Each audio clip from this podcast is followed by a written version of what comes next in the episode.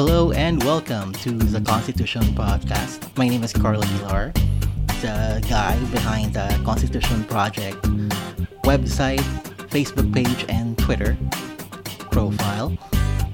And now uh, I have ventured into the podcast territory. This is the first episode, uh, actually.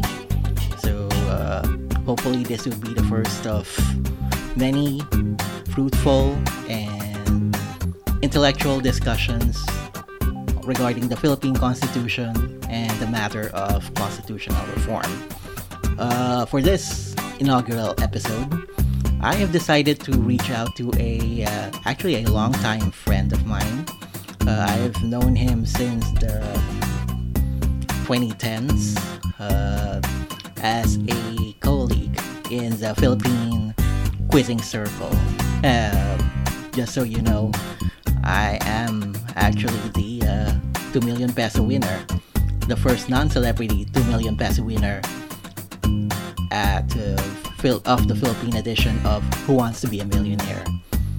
So this guy actually won the college division of Battle of the Brains, a Philippine game show back in the 1990s. He is uh, currently based in Singapore and an ardent constitutional reform advocate.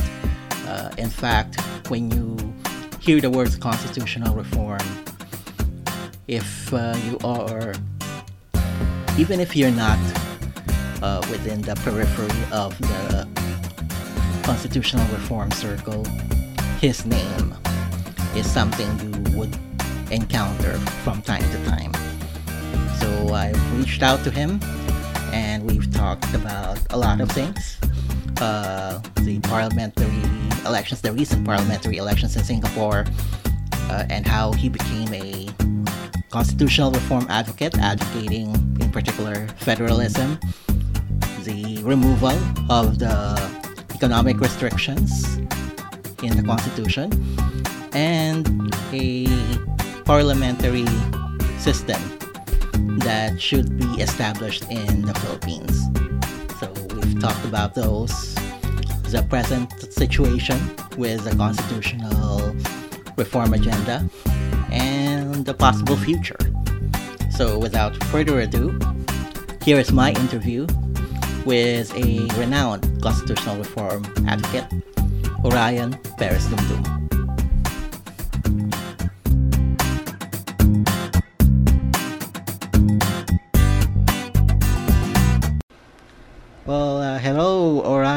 Kamusta ka dyan in Singapore? Okay naman, yes. I'm doing okay here.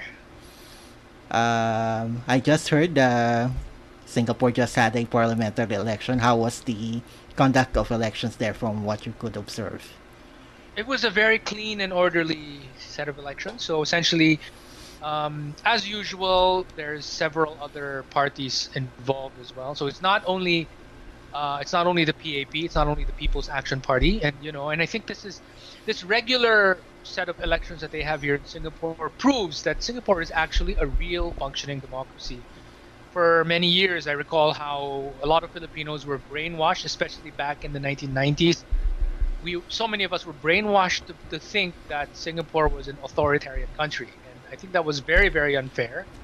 Um, it is not an authoritarian. It's not a dictatorship, that's for sure. Uh, in a way, when you say the word authoritarian to mean that they are authoritative about, like this is these are the laws, it must be enforced uh, strictly. Yes, they are strict and they are in a way very authoritative.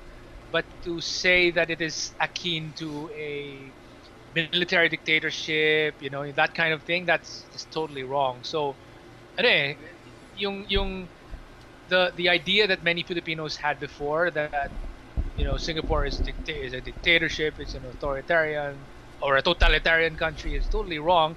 It's just a country that has democracy that its its main party has been so successful in delivering that um, they've not they've they've always ended up having a super majority and that's really it. It's, but it doesn't mean that they have a blank check in the sense that there's no no opposition. There are opposition parties, and there have most of the time been opposition politicians in the parliament.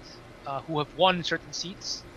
And uh, in this particular time, this I think I'd say is the biggest win for the for the opposition. In fact, and again, it's proof that um, it's really a democracy. So there are they have this thing called GRCs, uh, group representation constituencies, which res- it's a, it's a result of individual single member districts being consolidated into one electoral district. So it's like it's like having five congressional districts joined together, th- four or five congressional districts joined together, so that it becomes one electoral district, but then the same number of representatives is still there. So that's that's what you have in you have the GRCs. So um, last uh, 2011 and 2015, the Workers' Party, which is an opposition party, they have one. They have had one GRC, which is the the Aljunied district or G, Aljunied uh, G, uh, uh, group representation constituency, and this particular election, the Workers' Party won another one. The Sengkang is a newly formed um, constituency, uh, basically several several people uh, in from the Workers' Party won. So now the Workers' Party actually has um, has a lot of members in, uh, in in Parliament. So yeah, it's possible that they can actually form what is very similar to a, a shadow cabinet. Mm. Well, uh, we'll get back to Singapore uh, in a bit. Um, but um, I think for the benefit of those who who are not yet familiar with you, and it's also my fault because I, I haven't That's really okay. introduced you to our no, no to the problem. listeners. Yeah, so t- tell us a bit about yourself, uh, where you're from, and what your your job and what you're doing in Singapore at the moment, and all that shiz. Okay, so um, I'm actually I'm half Cebuano and half Tagalog, and I was born in uh, Metro Manila, born in Quezon City, um, and uh, I lived in Metro Manila until I was in grade five. So basically, I was in I was in Metro Manila from the time I was born to the time I was grade five, and then when I was in grade six, until high school, my family moved to Cebu. So my dad's from Cebu, my mom's from Metro Manila and um, you know, I, I was able to actually live in both Metro Manila and Cebu, Metro Cebu, and um, that experience was what opened my eyes to the diversity of the Philippines, or the, the fact that the Philippines is not a one size fits all type of uh, of context or a society that is, you know, where you can make one size fits all work, and um, so I was already, you know, back when I was already, uh, when I was first living in Metro Manila as a kid, we were already going to Cebu a lot for vacations. And I mean, I just noticed that the languages were so different, and I mean, you know, it's not exactly the same culture.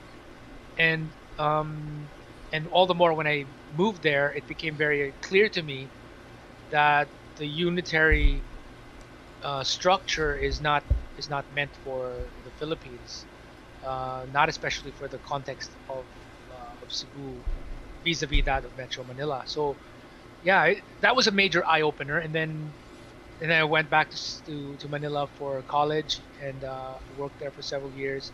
Then I moved to Singapore in 2000, and I've, I've been working in IT. So I, I took up computer science and I I did IT and uh, and I work for I've worked for IT companies the whole time and uh, currently I work in an IT company again. Also, this time it's in uh, what you would call healthcare IT. So it's usually the health, you know, selling health, selling IT systems for hospitals and uh, medical, medical related, uh, you know, uses. So, yeah, that that's what I do. It's it's a very systems oriented kind of thing, and that systems orientation also made it easier for me to understand how different systems cause differences in results to uh, to emerge. Some some systems are better than others. Some some systems act faster in certain things than others, or have a faster algorithm, you know that kind of thing. I, it became clear to me because of that. Some systems are better, and when I did my own analysis of political systems, I I saw it very clearly because of that background. So yeah, I, I'd say my having my my being in Singapore also helped because uh, not only because of my IT job, but also because of my exposure to the parliamentary system that they have here, and the fact that they're a very diverse country where they they basically have several different official languages rather than having this narrative that there's only one identity. So yeah, it's, it's something that has really helped me in becoming a reform advocate. Yeah, you mentioned you grew up in Manila. Uh, you were you were born in Manila and then grew up in Cebu. Um, is that where you spent your elementary and high school in Cebu? No, I so I I was in Metro Manila until grade five, Uh, and uh, so that's so I was born in Metro Manila and then stayed in Metro Manila until grade five, and then it was grade six until high school that I was in Cebu. mm. So um, so it's like half and half basically. Actually, I, I'm not sure if uh, if I I think I've told this to you uh, many many years back, but Oh, Uh, your, in my case, I, Yeah. uh, yeah, I was born and raised in Manila. Uh, my parents are from Mindanao, Mindanao. Davao del Sur, and then in college, uh, I pa- because uh, I passed the UPCAT, and I was uh, I got accepted to UP, but it was in UP Cebu. So for two years, I studied in UP Cebu. So I, so I Oh, stayed okay. there for a couple of years, and actually, uh, I think I told. I'm not sure if I told you this also, but one of my batchmates in the mass communication uh, courses, I think it's your relative Omar. Dumdum. Oh yeah, yeah, yeah. Yes, yes. He's my relative. Yeah. Yeah. And I do believe uh, you're also part of that family with uh, you're re- related to the The writer. Cebuano writer, Simeon Yes. Dumdum. Yes, he is. He is. He's also my uncle. Yeah. Yeah, we're all related. Well, going uh, well going to that Cebu uh, narrative there. Um, were you familiar with Lito Osmeña and his uh, uh, campaign for Probinsya Muna uh, federalism? Uh, yes, uh, yes, definitely. Yes, definitely. I mean that he, you know, he's the guy I voted for back in 1998 uh, for the president. I voted for him because from the. I mean, obviously, when you're from Cebu, you're ex- exposed to to what it is that he stands for, and he was very clearly standing for federalism back then already. And uh, yeah, I voted for him for that.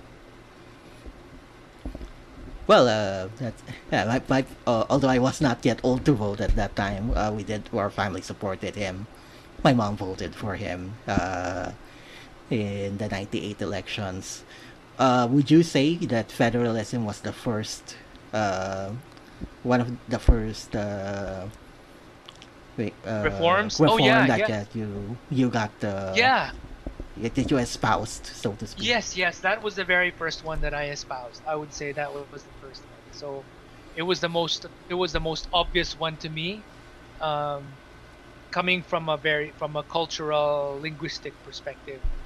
So, and an identity perspective. So it, you know, that that idea that we're not you know we're not fit to be a, a, a one size fits all society was very clear to my mind back in high school. So high school palang, I already saw that, and and I was already espousing. I was already wondering why, why aren't we like the U.S. Like, why is it like we don't have our own like, we're not organized like states and all that stuff, you know? Uh, why why is it like everything is all based in Metro Manila and we're not able to have the same situation in the U.S. where they have different. Um, uh, what do you call this? Economic centers scattered all around the country. It's like, like we only have Metro Manila, but unlike in uh, in the states, they have, they have New York, they have San Francisco, Los Angeles, they have Seattle, they have Chicago, they have Houston, Dallas, but all these different cities all scattered around. So, like, why don't we have that? I was wondering. So, and then I, of course, I saw they have federalism and we don't. on your end, uh, you got the federalism part. So, how did it come about that you eventually supported those two key reforms and why those three, or, or at least why those two, okay. since we have the federalism part taken Yeah. care of now. So the the fed, so the federalism one was the first, and then the second one was economic uh, liberalization, or you know, being open to foreign investors. So part of that, I think, was my dad's was part of my dad's influence, basically, because my dad before he was a he was a GM of a um, food processing la- la- laboratory company called uh, Griffith Laboratories in uh, in Metro Manila, and then Mhm. he, during that time he was also concurrently like a regional ma- regional sales manager at the same time. So he was handling he was handling the company in the Philippines, and at the same time also traveling a bit in the rest of Southeast Asia. Because back then, actually, we were one of the more kind of like we were we were like the satellite of any U.S. company. So most most so it's essentially a U.S. company, um, and therefore the main center back then for a lot of Am- American companies or operations would be in the, actually in Manila. So. Um, you know, things like IBM, it would be, it would have been in Manila. So they would be traveling to other parts of Asia with Manila as kind of like the main center, actually. And the Philippines was the same for Griffith Laboratories. So he, my dad would kind of like go to other parts of Asia, and he would he would he'd visit Malaysia and Singapore, and uh, he became very acquainted with how they became a fast-growing economy, and he was talking all about how they were very open to foreign investors. You know that Lee Kuan Yew was so was very much into bringing in investors so that they could create jobs for people, and um, that that narrative was so rare. I would hear that only from my dad. And back then, what was so common was the leftist narrative that we need to, the nationalist leftist ma- narrative that we need to protect our industries, blah blah blah. We should keep out foreign investors. Back in back when I was in Ateneo, there, there were these people who'd say, "Oh, I'm never going to work for a multinational company because they suck the country dry." Blah blah blah. There were people saying that, and then I was wondering, do you guys even know that like Singapore actually became a first world country because they were open to foreign direct investors? And then, you know, at that point it was that it was that um, openness to investors that also re- made me realize that this is what you need to join together with federalism, so that uh, so that all the other regions also develop, not just Metro Manila. So, you know that naturally, the I guess the, the main progression was from federalism. I also needed to add that extra aspect to become the way of you know how to build the regional economies uh, under federalism. And you're going to need obviously foreign investors. Later on, um, I, I basically started off you know being based on the American model. So I was thinking of federalism and then still a presidential system, but then I said we need to have a an electoral college. That's what I was thinking back then. It was more American influence at that point, and Mhm. I it's it, at that point in time because I didn't really fully understand how a parliamentary system worked. So what was easier for me to understand was let's have an electoral college, right? And um, from that, I I realized, and also my dad also ta- told me about it. Actually, you know, my dad actually influenced me a lot as well. He was the one who told me also that the U.S. doesn't have a direct uh, direct system of voting directly. It's, it's essentially based on the electoral college, and that made me realize that okay, this is actually very much like a parliamentary system. But yet, I don't fully understand how a parliamentary system works. So let's just stick first with a, electoral college. That was my general idea back then. And then when when Fidel Ramos started talking about the you know the initial calls for constitutional reform that we should sh- shift over to a parliamentary system, I started to become more open to it. And and then obviously of course it wasn't that it was not that easy to, to convince other people about it yet. So I said, you know, look, I, I at least gave that option that okay, if it's not parliamentary, then at least have an uh, uh, an electoral college. And the other way, way I said, oh look, if you still don't want that, then at least let's have a runoff election, so that we don't have presidents who are minority candidates or man- minority presidents. So, you know, I, I had these ideas back then about how the system just wasn't right and that there should be options to change them. And um, it was actually my being in Singapore that really convinced me about the parliamentary system. That's what really made it clear to me that, oh, this is even way better than just having an electoral college. So yeah, that it was it was an evolution uh, based on my own experiences. Why did you decide to stick on those three key reforms? I guess. Oh, okay. So yeah, I think what what cemented that was it was actually in 2005 that I really got it, it really got cemented. I think 2005. Yeah, 2005 when those three reforms really got cemented in my mind that these needed to be the main reforms for the constitution and that coincided with the time that uh, GMA was uh, setting up those reforms as well. So it became, you know, it's like it became clear to me already before that we already needed those three reforms, and then I saw that these three reforms were being pushed, and and then of course I was seeing all these these brickbats from uh, from from people who, who were against reforms. They say term extensions and all that, and I I remember the first time I actually wrote about it was when we still had Friendster. There was like a Friendster blog, uh, Friendster blog feature, and I I wrote something about it there, saying that these are the reforms that we need. And I had already, at that point in time, used the the order that we have right now, which is that uh, number one, the, the, easiest thing to do and the, the, the most urgent one to do is allow foreign investors to come in, remove the 60-40, remove all these anti-foreign direct investment restrictions.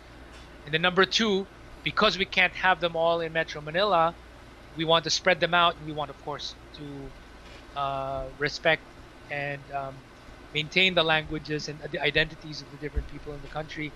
Let's have federalism. And lastly, third is we don't want we don't want to have bad leaders in the you know at the federal central central government level or in the regions. So we need to have good governance, and the best way to do that is through a parliamentary system. So that's how the the the sequence evolved. That it's remove 60-40 first, next is federalism, and then lastly was parliamentary. I also made it that way because back then, uh, parliamentary was kind of like the hardest to sell. So I put it at the end because at that point in time, many people didn't understand it just like me, I it was hard for me to understand originally.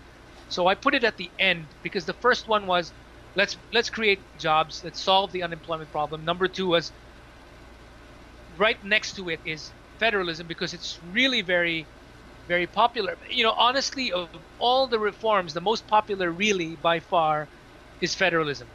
And no matter what what what people try to do to make to to bring it down and say bad things about it, make all kinds of fake news, federalism still is by far the most um, the most popular of all the reforms. And the truth is, uh, even even even Pulse Asia knows this. Even Pulse Asia knew that. That's why they skewed. They they, they cheated in making a a, ba- a, a lousy a lousy survey where they they maliciously split the vote for the S for the yes. The in favor vote was, was split into two because they knew they knew very well that if they did not do that, they were going to have like 60% of the respondents saying yes. So they wanted to, they, they really, and, and, and it's obvious to see why. Not only that, that federalism is always being talked about by people from outside of Metro Manila and increasingly inside Metro Manila, but also because Duterte at that point in time already had a very, very, very high approval rating. So they saw that. They knew he had a high uh, approval rating, and therefore they knew that if they were going to ask the question, "Are you for federalism or not?" If you say yes or no, they could they could predict that it was going to be a yes because so many people gave him like a 90 percent. You know, he basically got like an 80 plus to 90 plus percent approval rating. They knew that that was going to translate to a huge yes also for for federalism. So in order to cheat, they clearly did this subterfuge by by by splitting in half the the the yes vote or rather the in favor choice so that they said uh, oh, are you in favor or not? And then you'll say in favor now, in favor later, or not now, but and then no, and, then I don't know, and that split the vote. That split the whole thing. So it became like pretty much 30, 30, 30, 10, and they creatively joined together the in favor later or the what we would call yes later vote with the no vote so that that became 60 and then all these stupid newspapers and stupid idiots from from uh, mass media kept on reporting without looking at the real facts no one not a single person from mass media ever cared to look at the details that actually if you combine the yes now and the yes later, or the in favor now and the in favor later, that's like 60% or at least 55%. And therefore, they're a majority. But they just looked at what, what the survey said and they didn't read read the, the details. But everybody knows federalism is actually the most popular of all the reforms. More popular than, than removing 60 40, more popular than the parliamentary system. That's that's why, that's why, um, when Duterte was running, he was always saying federalism because he just wanted to use like a Chickenjoy meal instead of saying I want a Chickenjoy with rice and coke. He just said Chickenjoy meal, something like that. You know, federalism, which already includes the other reforms. He just wanted to lump them together, using that. Anyway, that that's that's what I saw. it's federalism really is indeed the uh, the most popular reform yeah, that was a really weird survey that they did. Like, uh, like yes now, yes now, yes later itself. It's still a yes, but, but why did they have to segregate that to skew their, you know, their biases and all that? That was, that was weird and stupid. no. yeah. Uh, but uh, I wanted to let's touch back a bit with your with regards to how you got enamored, so to speak, with the parliamentary system, and that and you mentioned it was your when you went to Singapore, but of course uh, you did touch it earlier that Singapore has a flawed, uh, make it say flawed or some imperfect uh, parliamentary system wherein let's face it, the ruling party PAP has a too much of a majority. It has a super majority. Yeah, super yeah, majority, yeah. yeah. Uh, such that for a long time, the opposition was little to non-existent, so to speak. Uh, it's only now in the recent election that the opposition is starting to gain uh, a bit more traction. So what do you how do you counter those you know criticisms about Singapore's parliamentary system, parliamentary system and with the Singapore? I, I, would say it's it's a natural tendency to happen when um, when you when you come from a how do you say this a they used to be third world right so mm-hmm. at that point in time they did not have a huge number of uh, very competent people everywhere so what the what the the PAP was able to do was they were able to because of the really good, extremely competent leadership of Lee Kuan Yew back then, they created a, what they call a big tent party. Big tent, meaning we're going to allow everyone from all these different political persuasions to join in as long as they have a very similar view of wanting to make Singapore better. So they got people from all around the political spectrum actually, and it, so it became a. It's essentially a centrist party. That's that's how the PAP really is. It started off as having leftist origins, but it's it's actually become a centrist party. In fact, sometimes considered center-right party. Uh, but it's it's philosophically actually a very centrist party. And the reason why they do that is they, they get as many people who are really good from everywhere. And you know, some some someone like someone like the the, the Workers' Party guy who won uh, recently, uh, Jamus Lim. Jamus, yeah. Jamus Lim. That guy, that that guy, they would have actually groomed. They would have actually scooped him out to become one of them. It's, it's something like that. That's how they. That's how they operated back then. Good people, even if they were like tending towards the opposition, You know, they they, they scooped them out, like they, they, they basically recruited them, and got them to become one of them. They they basically say, would you would you rather be outside or inside? I mean, look, I know you're against some of our policies. That's fine, but maybe you can do more good being part of us. And that's how they got a lot of these people. And and they were, I mean, know, they were very very successful. And back then, as a as a as a third world country, it's like they didn't have that many sophisticated voters either. The voters really just wanted anyone who can give give us the results, and the PAP always brought about the results.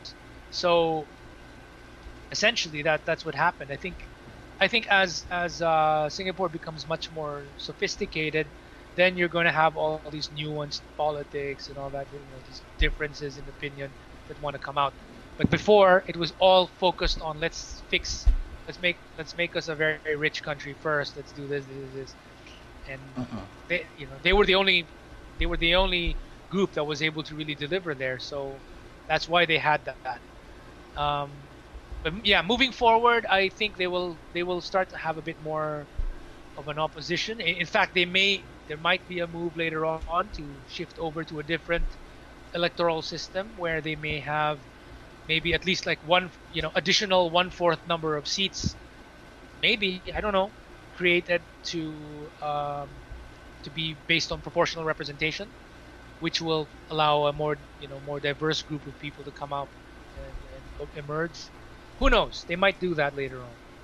And um, but yeah Hmm. luckily you know i, I think it's like this uh, in singapore although they for many years did not have a clear parliamentary opposition back then or a strong opposition back then what they had as their opposition was other countries so to them it's like okay we may not have an opposition within our par- parliament but we are always constantly benchmarking ourselves against the other countries in the region and we want to make sure that singapore becomes the best in this region and we benchmark ourselves against all these other countries in the first world so that i mean that was pretty much what they were doing so um, so even if even if they did not have a parliamentary opposition, the fact that they were always benchmarking themselves internationally meant that they would end up having good results. I think that's how. Yeah. Well, uh, moving forward, it would be, at the very least, the politics of Singapore would be more interesting to watch now, and in Yes, the coming yes. months and years. So Yes, definitely I'll be, yeah, I for one will be looking forward to see what happens next there. Yeah, yeah. Especially now that um, they have the so the Sengkang GRC team has a lot of uh, very how do you call this articulate English speakers. So Jamus, for example, and then uh, Raeesah, I think is her name. She's also. I mean, like they, they both speak with uh, how do you say this foreign foreign influenced accent. So you know. Like, uh, one of them speaks with a very American accent. And Jamus is also quite, somewhat, not not exactly, but somewhat Americanized a bit. Um, having after having lived abroad for so many years, you know. So, you know, they they now have that because back then, they're the leader before uh, Low Thia Khiang, he wasn't that much of an English speaker. He was more, he was actually more competent as a Chinese speaker. Uh, very, in fact, very very competent as a like a Mandarin and Teochew Hokkien dialect speaker uh, and debater. So he would be, be very good at debates in Chinese, but in English he, he wasn't that impressive, you know. Um, but now they have Pritam Singh and uh, they have um, Jamus and and this this group of people basically that they have right now. They're they're they're they're pretty good and they're pretty good at communicating. Uh, I think I think by now the, um, the parliamentary debates will be a bit more exciting. Yeah. Hopefully, know. Hopefully, yeah. Anyway, uh, going back to your story there. Yeah. Um, so, how did you become involved in, become actively involved, and eventually founding the correct movement? How did that come about? Uh, okay, so you know, back then I was um, uh, back starting in 2000. I was already I was active in Pinoy Exchange, and I was already. Ah, uh, So back then, I was uh, I was really very I was active. I, in fact, I was a I was a moderator in one of the forums there. The, the what do you call that? The current affairs and politics uh, thing. Um, I I started off actually in the tech tech forum, but there was a conflict of interest because at that time I was working in Microsoft, and I I didn't want to. Obviously, it would get in it would get in conflict with my with my work that I was in. I was in a tech company, and uh, you know, talking about Microsoft versus Linux and all that. I wouldn't. I didn't want to get into that, so I said, look, let just let me handle the the politics forum instead, because at least that one has nothing to do with my being in Microsoft. So, I mean, people won't be able to say that I'm biased or what. So, so that's what I did. I, I handled that, and uh, and I was really very vocal about federalism already, and I was already talking all about the fact that the Philippines is not a country that should have only one native language, but it should basically uh, respect all of the regional languages and, and native languages of the, the, the different ethnic groups of the Philippines. So okay. that was that was my main that was what I was talking about a lot and then also the, the economic openness to foreign investors as well and uh, So- yeah go ahead Yeah. So would you say your experience in Pinoy Exchange was your yeah first foray in you know becoming more politically being politically Yes. active in a sense? Yeah. Yes I would say yes that, that was how it started and Yeah. In fact, I became involved with. Uh, uh, I joined forces with several other people that I met there. Benigno from Get Real Philippines was one of them, and I was actually for for, for, for quite a long time, ten years, Yeah. uh, one of his key lieutenants, or like uh, was. Yeah. I was a big supporter of his. I was very loyal to him as well. Uh, Uh, yeah, before that, uh, kind of segue here, so Pinoy, because Pinoy Exchange brings back memories. So I was a Yeah. frequent visitor. I think I saw your name in one, but I can't. My memory's a bit fuzzy now. But yeah, like the early 2000s, that was the go-to place for, you know, discussions on uh, before the era of Facebook and social Yes. media. Yes, that that was Yes. and on my although in my case what I used to visit more was the UAAP forums for the Ateneo La Salle Wars and courts, courtside. That's Pex was known at that time for those types of uh, I yes, remember. that's what it was originally all about. yeah. Yeah. UAAP. Yeah, anyway, go on. Uh, so you're with Benigno of Get so I Real was with Get Real yeah. Philippines. So we were like, essentially, there was this point where we were all talking about what was wrong with the Philippines, and I felt it was very important to talk about the flaws of the Philippines because if you want to fix the Philippines, people need to first understand that it's flawed to begin with. Because before before people will want to fix something, they have to know that it's broken, right? So I was really talking all about that, and and several of us were really talking about what was wrong with the Philippines. Why, you know, stop this Pinoy pride thing. There's nothing to be proud of. Uh, let's fix the Philippines first before we can even talk about that. So we were talking all, all about that stuff. You know, let's fix ourselves first.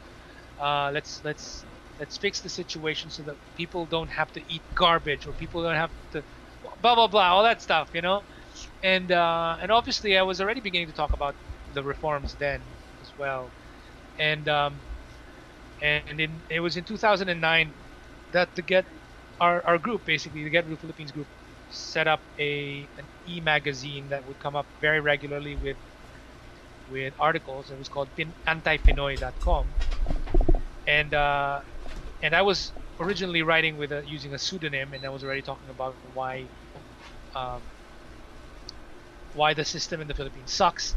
And actually even before that before we even had that e e-zine e magazine we were already trolling a lot of different pages. Like and i would really talk all about the three point agenda back then already using a pseudonym. In fact i was i was trolling i know uh, Man- manolo quezon a lot back then telling him about why we need to change the system why. And then like really i would trounce. It was my how do you say this? My my training ground for becoming like able to, to debate with so many different people about why these reforms are necessary. Because i got Would trained there because yeah. there was of course so many of these smart alex trying to come up with reasons why we shouldn't change and i always had to come up with something better facts basically And Uh, yeah. yeah, go ahead. Um, if you don't mind me asking, would you remember your the you know the alias that you used, or is it? Oh, okay. yeah, so there was a there was a pseudonym that I used. I mean, I used different pseudonyms. So, especially back when, you know, in some some of these pages, you don't really, you don't register with a real name with a constant name. Yeah. You just leave something there. Mhm. Uh, so I would say like one is like why why Pinoy's failed, something like that, or why the why the Pinas is a fa- is a failed society. You know, some names like that, weird names, and sometimes I'd even use Jose Rizal too. Jose Rizal too, which also That's was used in, sacrilege. yeah, Jose Rizal the second. And then people would say, "Who are you? Why are you saying that?" Well, I'm based outside of the Philippines, and uh, and uh, I speak many languages. And I was saying that, I was saying that just like him, I also wanted the Philippines to improve, basically. And so I'm basically his reincarnation. That's what I was saying. Jokingly, I was just mocking all these people, basically acting like a troll. Um, yeah, so that, that was that was how it worked. I I would act like a troll, um, not them insulting them, but just basically saying that we need these reforms. And then of course they would they would answer, and then I would sort of answer back and then show them that look, you guys don't know what you're talking about. So you know, they would, and the way the way Jose Rizal too would answer usually was in a very kind of smart alecky way. Uh, and say, parang like Besides, it's it's really like it's really just to show them that like you, you guys don't know what you're talking about. I'm gonna. They say, "Who are you?" Don't know. Well, I'm someone just like him. Basically, I know a lot of different things. I speak different languages like him. I'm based outside of the country like him. I've learned a lot outside of the country, and I want the Philippines to become uh, at par with the best countries in the world, just like Jose Rizal. That's basically what he was gunning for, and that's the same thing I'm gunning for. That's why I have the right to call myself that. you know, they, they would get angry like hell. anyway, so that, that I would I would do that before I and that was where my practice came from. And then later on, I started writing these articles. And it was in 2010 that I started writing articles in uh, Pinoy, in, um, anti-Pinoy, using my real name. And uh, um, and these these articles went viral about why the parliamentary system is necessary, why we need these other reforms, etc., etc.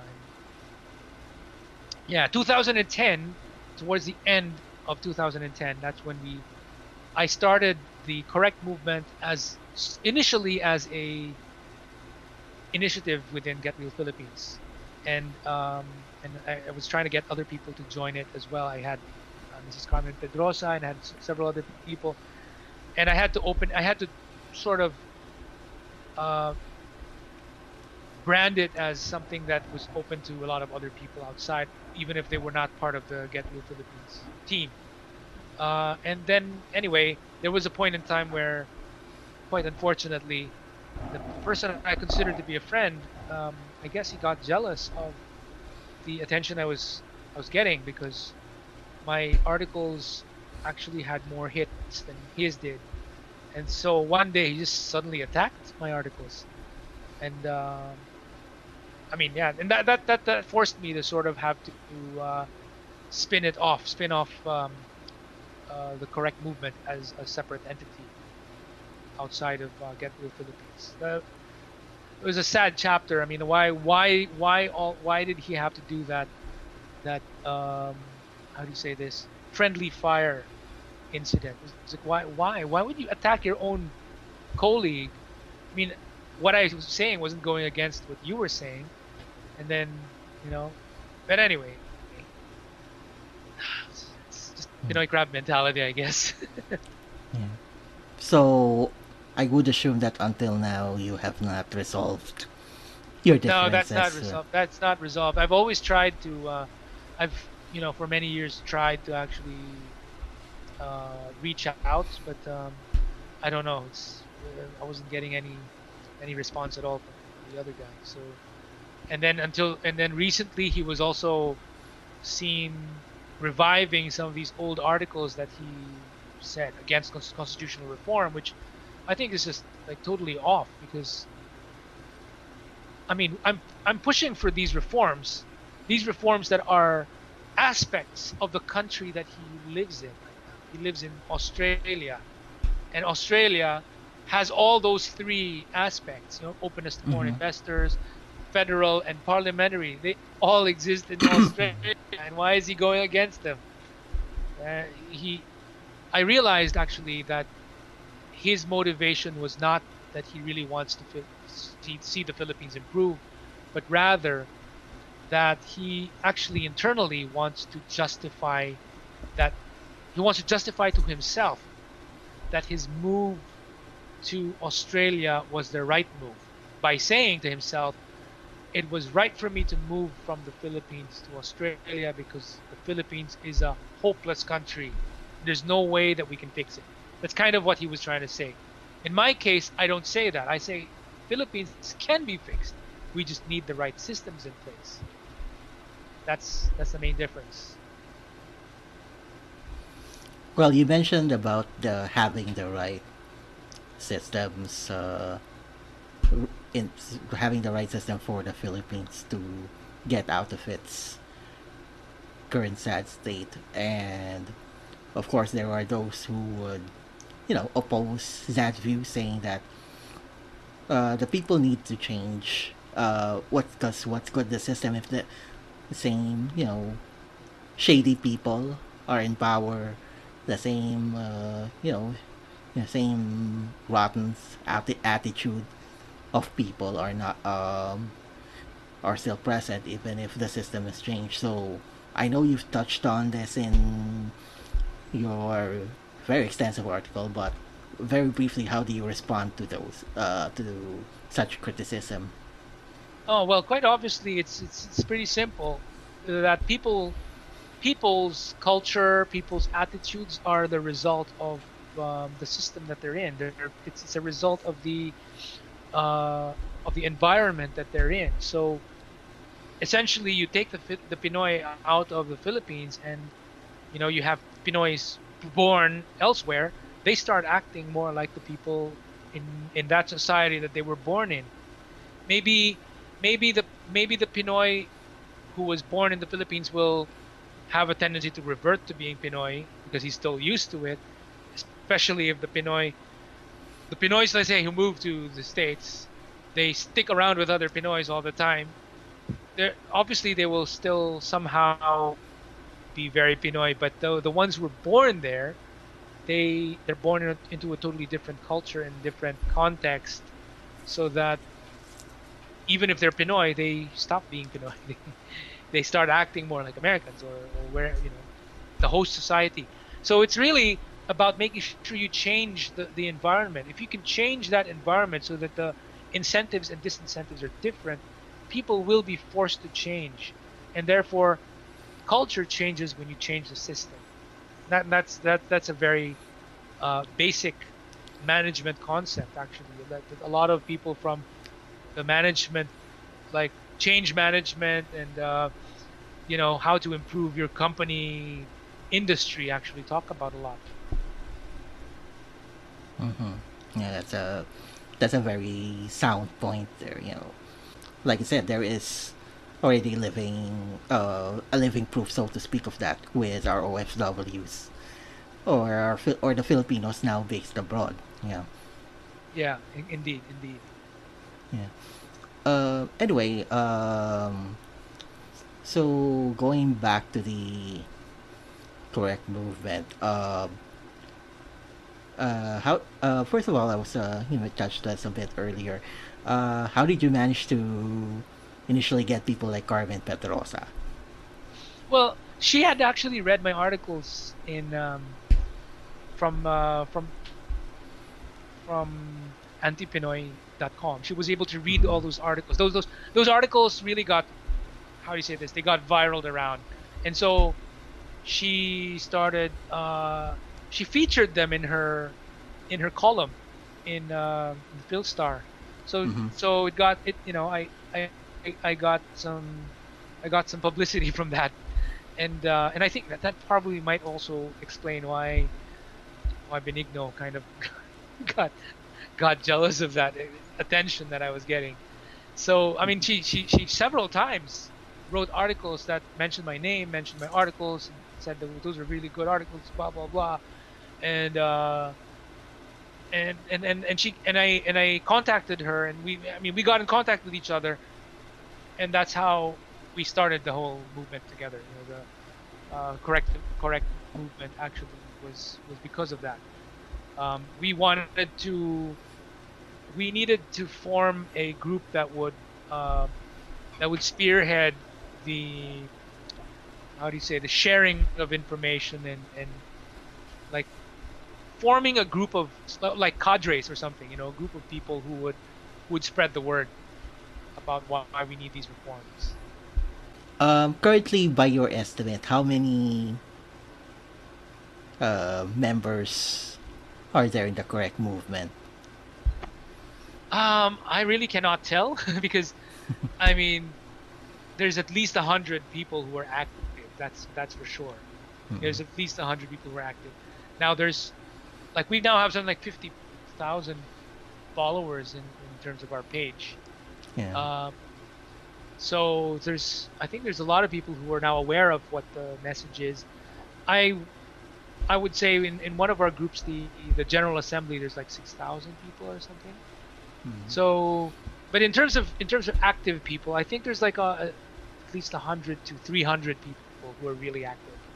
Mm-hmm. Like, in, when I say active, it, it includes let's say around 50 people who are very active in planning stuff, and then a total of like around 300 people who are really actively sharing stuff all the time. Mm-hmm. Whereas, and then there's this bigger group of people who sort of like share as and when something interesting comes up. So yeah, there's there's there's that kind of thing.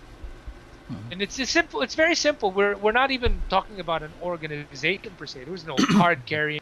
It's just it's just a movement. It's just really a an intellectual movement. You, there's there's no real membership per se. What we can all, what we can say basically is anyone who considers himself a, co- a corrector is a corrector. That's how it is. mm-hmm. So I guess uh, some would be wondering why did you not you know, think of converting, so to speak, correct in, as a, into a full-fledged organization, you know, registered with the uh, certain bodies and all that.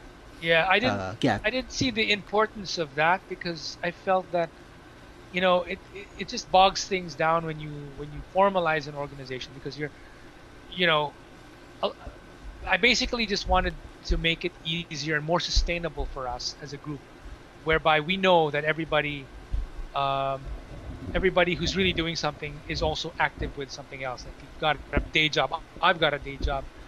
A lot of every, you know, almost everybody in the group has a day job, and mm-hmm. I want everybody to be able to continue on with their day jobs too. I don't.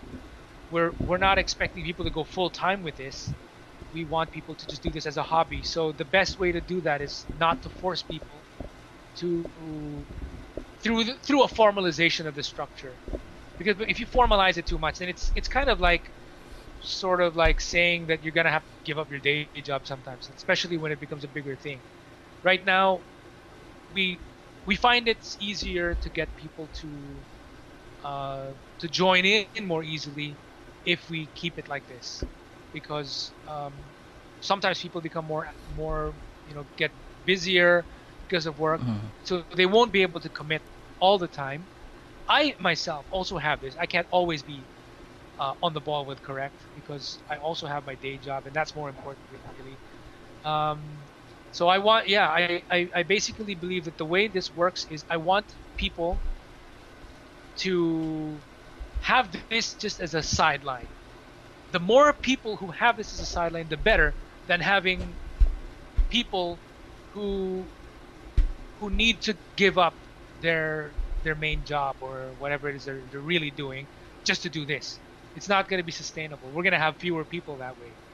It's it's, yeah. it's easier if we have a hundred thousand people doing this on the side, like just probably doing one percent of of this kind of work, just sharing stuff, talking to friends about it, maintaining maintaining what they're doing, but just doing like one percent of this, such that more hands means a lighter load. Uh-huh. So that's that's how I uh, that's how I see it. If we if we try to formalize it, it's I don't know. It's it it may actually turn off more people uh, when when you when you need to actually yeah make make make things more structured and stuff like that. Well, I certainly don't uh, want on us a to become a political party. Yeah. Well, on a personal level, um, I can understand that because I myself am part of a non-profit organization. I'm actually a co-founder and the, one of the original trustees, and I know very well how hard it is to, you know, set up and maintain the organization from registering to the SEC to the annual filings in the uh, BIR, City Hall, and all that. So yeah, I and so yeah, I know how tedious and tiresome that is, especially for a non-profit that's a working board that who have their day jobs and only supposed to do it on the side, but you know the uh, administrative work takes a lot of time. That I can say. Yeah, yeah, yeah, indeed. indeed. Yeah, So I, yeah. I wanted to really avoid that. So I just said, "Love this. We'll just we're just going to basically be an informal movement of, of people. It's an intellectual movement. There's no sign up sheet, no um, how do you say? There's no card, you know, becoming card carrying members or all that stuff. But we can all we can create our own cards and say that we're all um, how do you say this? We're all advocates. But yeah, I mean, maybe there's like essentially there is like a core group of us who are who are more active, and we can create cards for, for ourselves. But there's no need for us to really like register with what the SEC and all that stuff. We don't we don't need to do that. there would though of course there would be those who would counter that being a full-fledged organization or a political party helps achieve the goals much easier since you're in the system and you're able to you know navigate it easier Yeah, as some may perceive it so Yeah, they they'd say that, but then you know at this point we don't have we don't have funding. We don't really, really we don't have the infrastructure. We're really just an intellectual pursuit. This is we're trying to just influence people intellectually and maybe even emotionally to understand why the, these these reforms are necessary, and obviously you don't you don't really need to be formalized to do that. It's just really talking about it's it's really all about sharing ideas. That's what it is. That's more important than than having formal organization. Then secondly, as let's say for example, talking about a political party or becoming a party list uh, party list group. There's like, if you do that, you've already started to make yourself a competitor of other parties. What we want to do as a as like an intellectual movement, we, this is really what it is, uh, is we want to be we want to be able to influence all of the parties to to go for these reforms. We don't want to say, "Oh, we are the party that does this." No, we are we are influencers aiming to influence all parties so that all parties, be they PDP Laban or whatever other party or Nacionalista or Liberal Party, we want all of them to go for this. We want this to be uh, multi-partisan or bipartisan. I don't know how they prefer to say it, but like a, non- a non-partisan or bipartisan or multi-partisan movement. You're not part. This is not a one-sided, one-party type of thing. This is for all parties, for everyone to advocate. Everyone should advocate these reforms. That's uh, that's the way I I want to present it. And if we join politics as a party, we we remove that chance to be able to influence other parties because we are now seen as competition to them.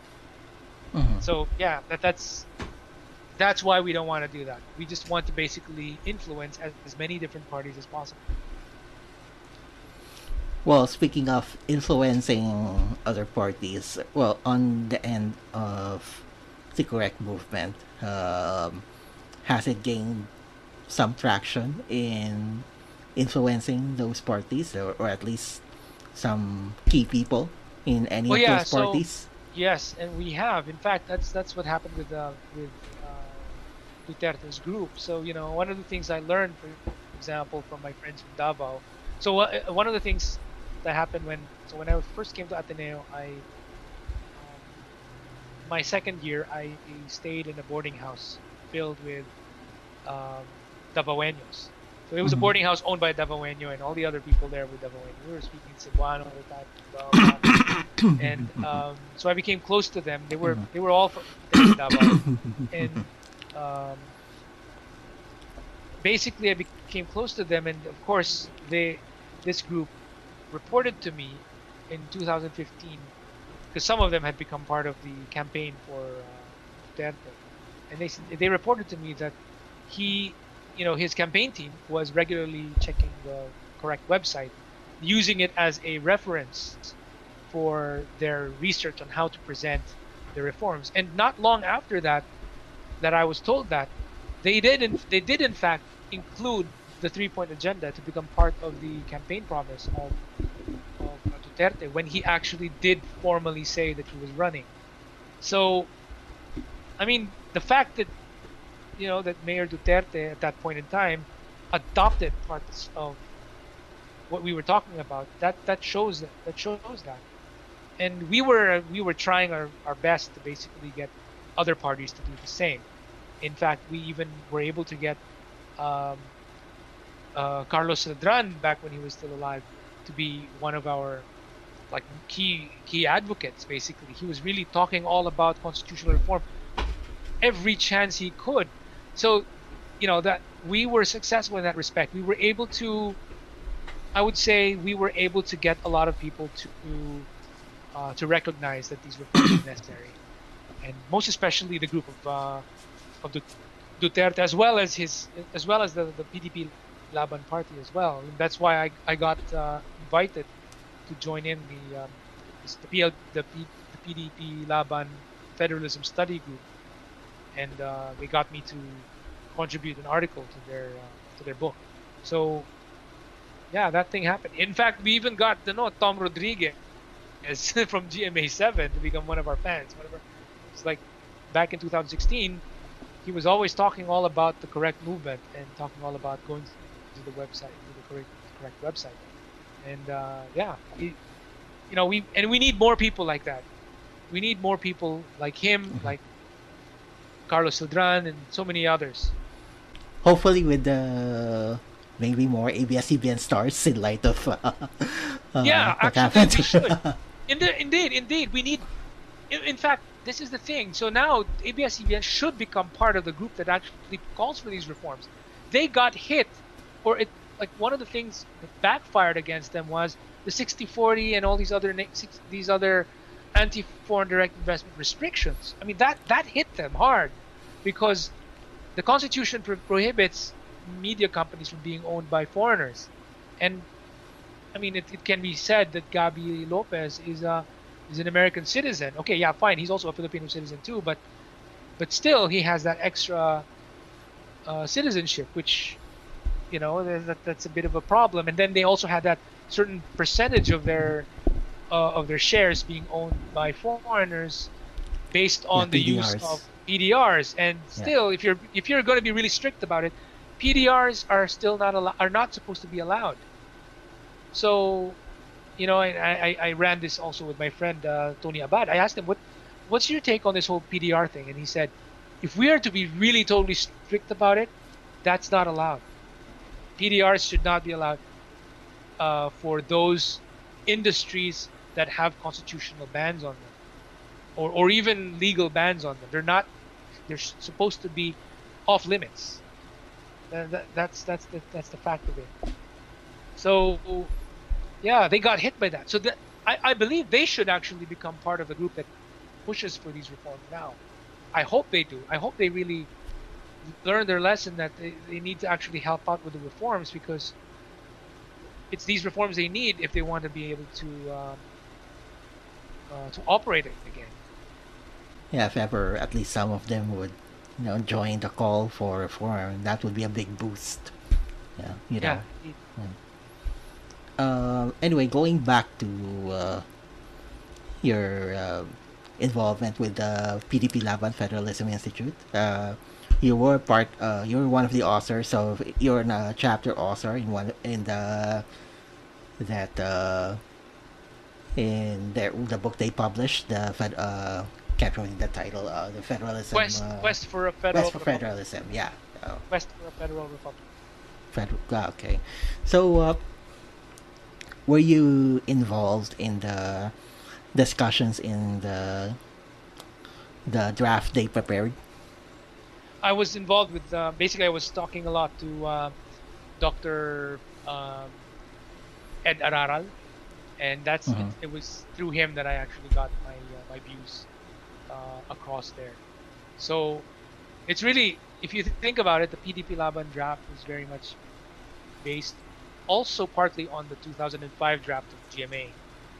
It was, partly it's it's actually like a modified version of it. That's what it is.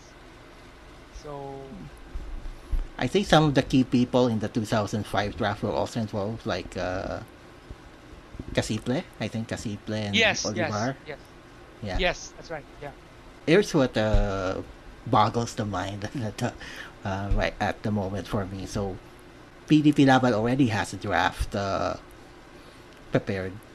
Why did you think? Uh, why did Duterte decided to go with another draft with the CONCON or the CONCOM of uh, former Chief Justice Renato Puno, uh, who decided to do their own draft? So, why did Yeah, you think he did I not adopt? Why did So, he not adapt actually, the, it's like the draft this. of his own party? Yeah. Yeah. So essentially, it's like this. Um, he was always talking about setting up a concom, and I think he wasn't sure yet who are the members supposed to be, but he was always talking about that. And then PDP Laban decided to, to preempt that by coming up with a draft that would serve as a guide that this concom would use. And in fact, that was what happened originally when the when the concom was brought in was uh, convened so you already had two people who were involved with the concom draft uh, with the pdp laban draft in it so we had um, edmund tayao and uh, dr uh, julio teehankee both of them were Mhm. part of the, the federalism study group that did the pdp laban draft and um, they also became part of the concom and they were basically carrying it with them to bring to use that as the basis of what was going to be the draft. But then there were just way too many oldies in the group who didn't understand what a parliamentary system was, who just who fouled it up basically. So I think that was where it all crumbled essentially. Uh, the cho- the choosing of too many lawyers and not that many technocrats, not choosing like I, I, I believe that was the failure of President Duterte. That he should have actually brought in a lot of the same people from the 2005 group because that group was a very, very, very good group. Don't reinvent the wheel. I mean, what what for? We already had a really good draft back then anyway. So just, you know, have the same people there and then probably just add a few more. But yeah, that, why? What was that all about? Would you, uh, would you, I, would you have any knowledge as to how the members of the CONCOM were chosen? I have Was no real idea. I can only speculate that um, I can only speculate that there was an attempt to try to appease different uh, factions, and uh, so essentially, you know, there, there was an attempt to try to get people from different regions. So there were people from different regions, and then different factions. But then the bias of, uh, I guess, the bias of Duterte was was to get lawyers or people from the legal profession. So there's it was filled with too many lawyers, and um, and then he also tried to put in people from different sectors, right? So there would be from the military, there'd be someone from the church. There's you know Father Rani Rani Aquino was put in there, so from the church, and then there was Bangsamoro people in there. Um, yeah, there's people from all around. There's Cordillera people. There was Ilocanos. There was Cebuanos. There was you know that kind of thing. So there were people from all around, and it's just that it was just too few of them. Twenty, I think it was twenty people. They probably should have had a slightly bigger group with less of the oldies. involved. Mhm. I, I, if, if they were going to be oldies, then then just get the 2005 group from at least the key people there. Uh, unfortunately, they didn't. They didn't. He didn't bring in uh, Dr. Ed Araral. He should have actually. I, I was hoping he was going to be part of it. But unfortunately, that's not what happened. So, yeah, it was.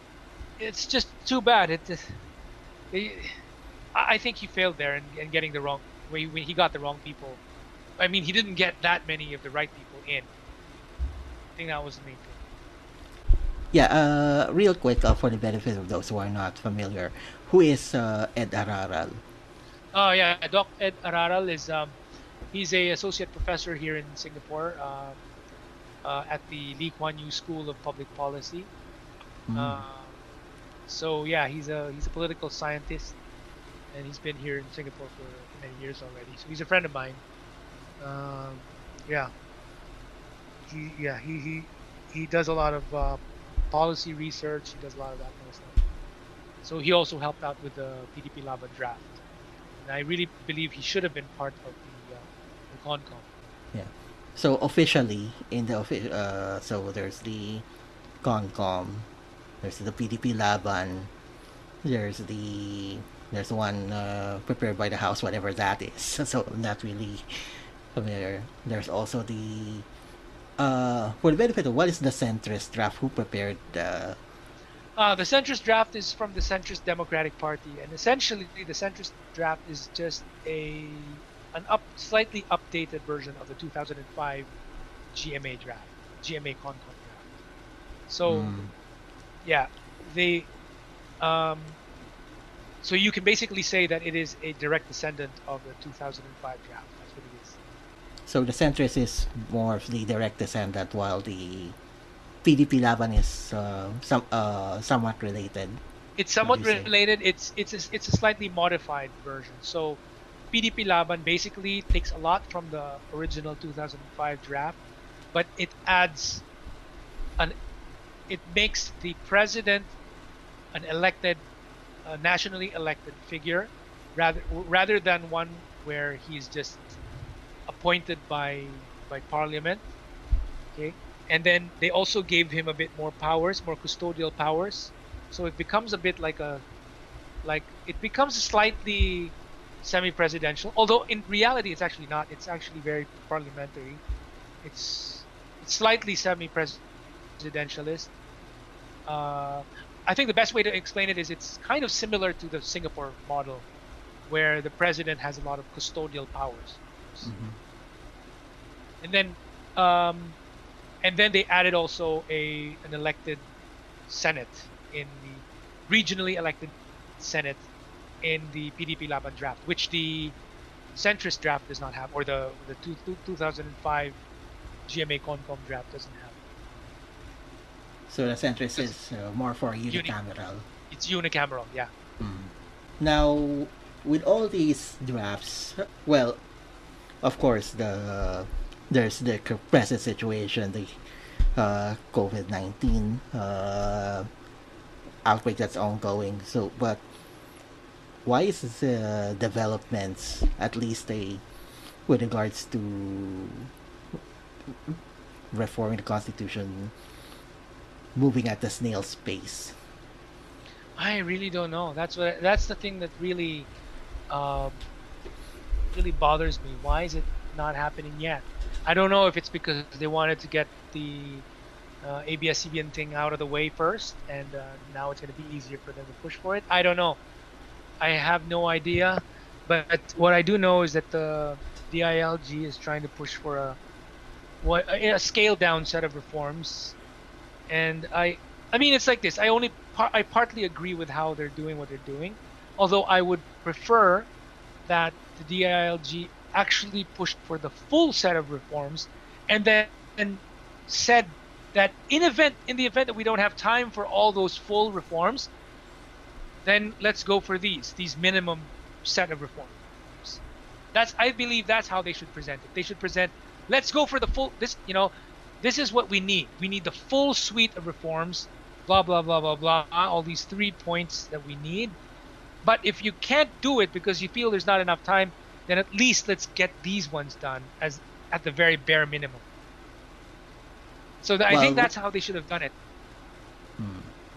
uh, in your view, what would be those?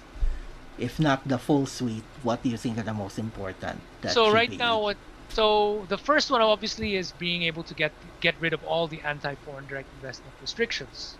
So that Mhm. needs to go. And then for the federalism side, if they feel that it's going to be too complex, and it is indeed complex, then they're saying something about setting up the mandala Mandanas ruling Yeah. constitutionally, uh, and and increasing a bit the allotment for you know the IRA and all that stuff. So it's piecemeal reforms, and then they, then they, they can add in real federalism later. That's what they're saying. So let's Mhm. do that first, and then okay, maybe parliamentary is also probably a little hard to do at the moment if we don't have much time. So let's at least first fix the uh, the way the presidential system works. So let's make it president and vice president jointly voted. So that sort of thing. They're they're talking all about that. Um, these small little reforms that can be done. Um, I think that I mean that that's okay as like if you can't get the whole thing through, then like use that as the min- bare minimum, and then make sure that in the next the next term, who, who, whoever becomes the new president, then we get all the right reforms through. Well, there's the there's also the risk of, you know, uh, whoever will succeed Duterte, would that next president be supportive of the reforms or not? That's the Yeah, that's a big would that's a big risk. Yeah, that's a big risk too. So that's why the best really is let's make sure that we can get all the reforms set up. We, we need to set them up as, as soon as we can instead of waiting. yeah. But worst case scenario, the reforms do not get put pushed through the, this administration, and the next administration is not even keen of the constitutional reforms. What would be what do you think should be the way forward to push them? How this, you know, in that in that hypothetical situation, which, knock on wood, hope does not happen, but if ever we get to that, how do you think should the reform, the greater constitutional reform advocacy proceed with that? Well, we just have so basically here's here's how the correct movement does what it does. We just continue spreading the word about why we need these reforms. Because at some point we will reach uh, we will reach a point at which people will really understand it. And when they really do they'll be pushing for it. So we'll just have to keep on pushing for the reforms with no compromise. Uh, we prefer to spread the word without sugarcoating it without scaling it down. No we'll just continue pushing the full suite of reforms not not doing what others are doing which is oh okay we, we don't have enough time so let's just scale it down let's make it piecemeal. Um, you know let's we can't do a full fe- federalism yet so let's just lessen it by doing this. Ours is an intellectual movement which is all about getting people to understand what they still don't understand at the moment. So let's get them to understand the full story when they understand the full story they will want the full story in place that's that's the way i see it Yeah, some may counter that's that may be too optimistic, and of course it's, uh, it's not about being optimistic. It's actually it's about it's just really about doing what we need to do. Because I mean, Mhm. I think that's the biggest problem that I've noticed in the Philippines.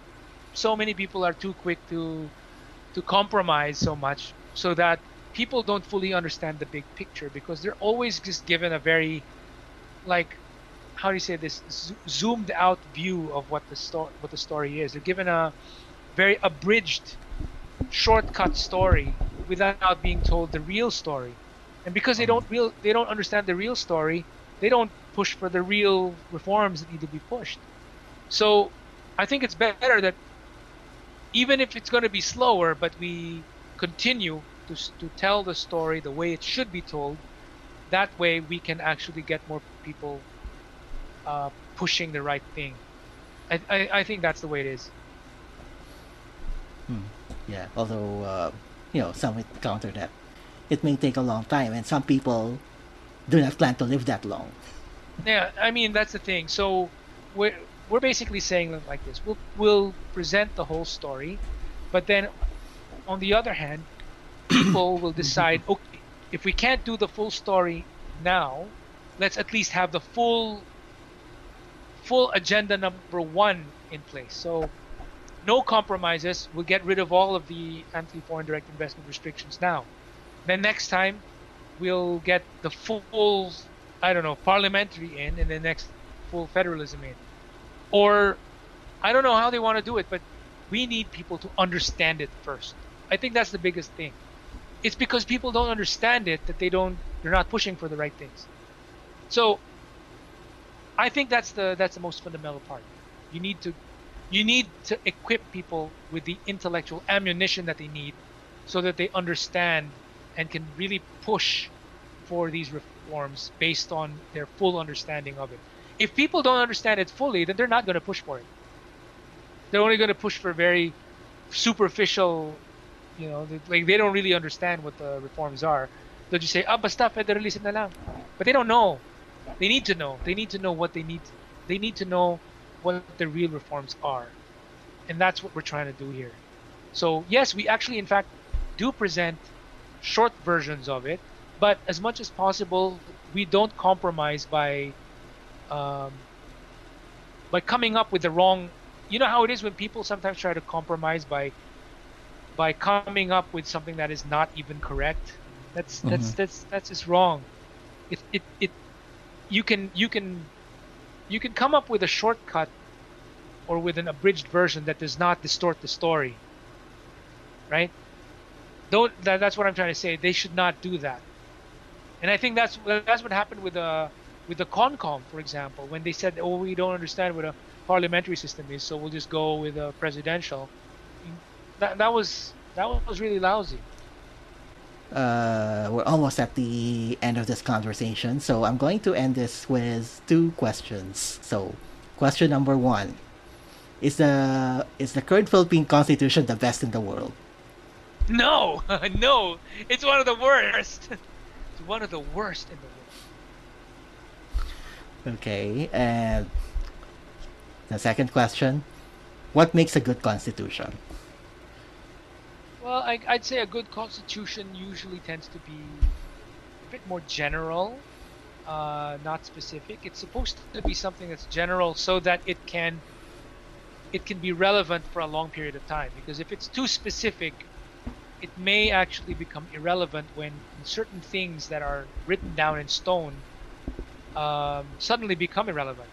So it should not have it should not contain a lot of specific stuff. It should be as general as possible, um, so that it so that it can stay on uh, for a long time. I think that's that's that's what makes a constitution good. So yeah, uh, don't don't be too specific about stuff.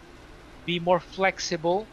Be more um, more general, and leave the specifics to uh, to legislation. Okay. Well, on that note, Orion, thank you so much for taking your time and for being the first guest in the Konstitusyon podcast. It's an honor that you have accepted my inv- uh, my invite for this. Thank no, you so much. Thank you, thank you. Thanks, Karl. All right. Thanks, Orion, and have a good day there. You too. Thank you. Thanks. Bye. Bye.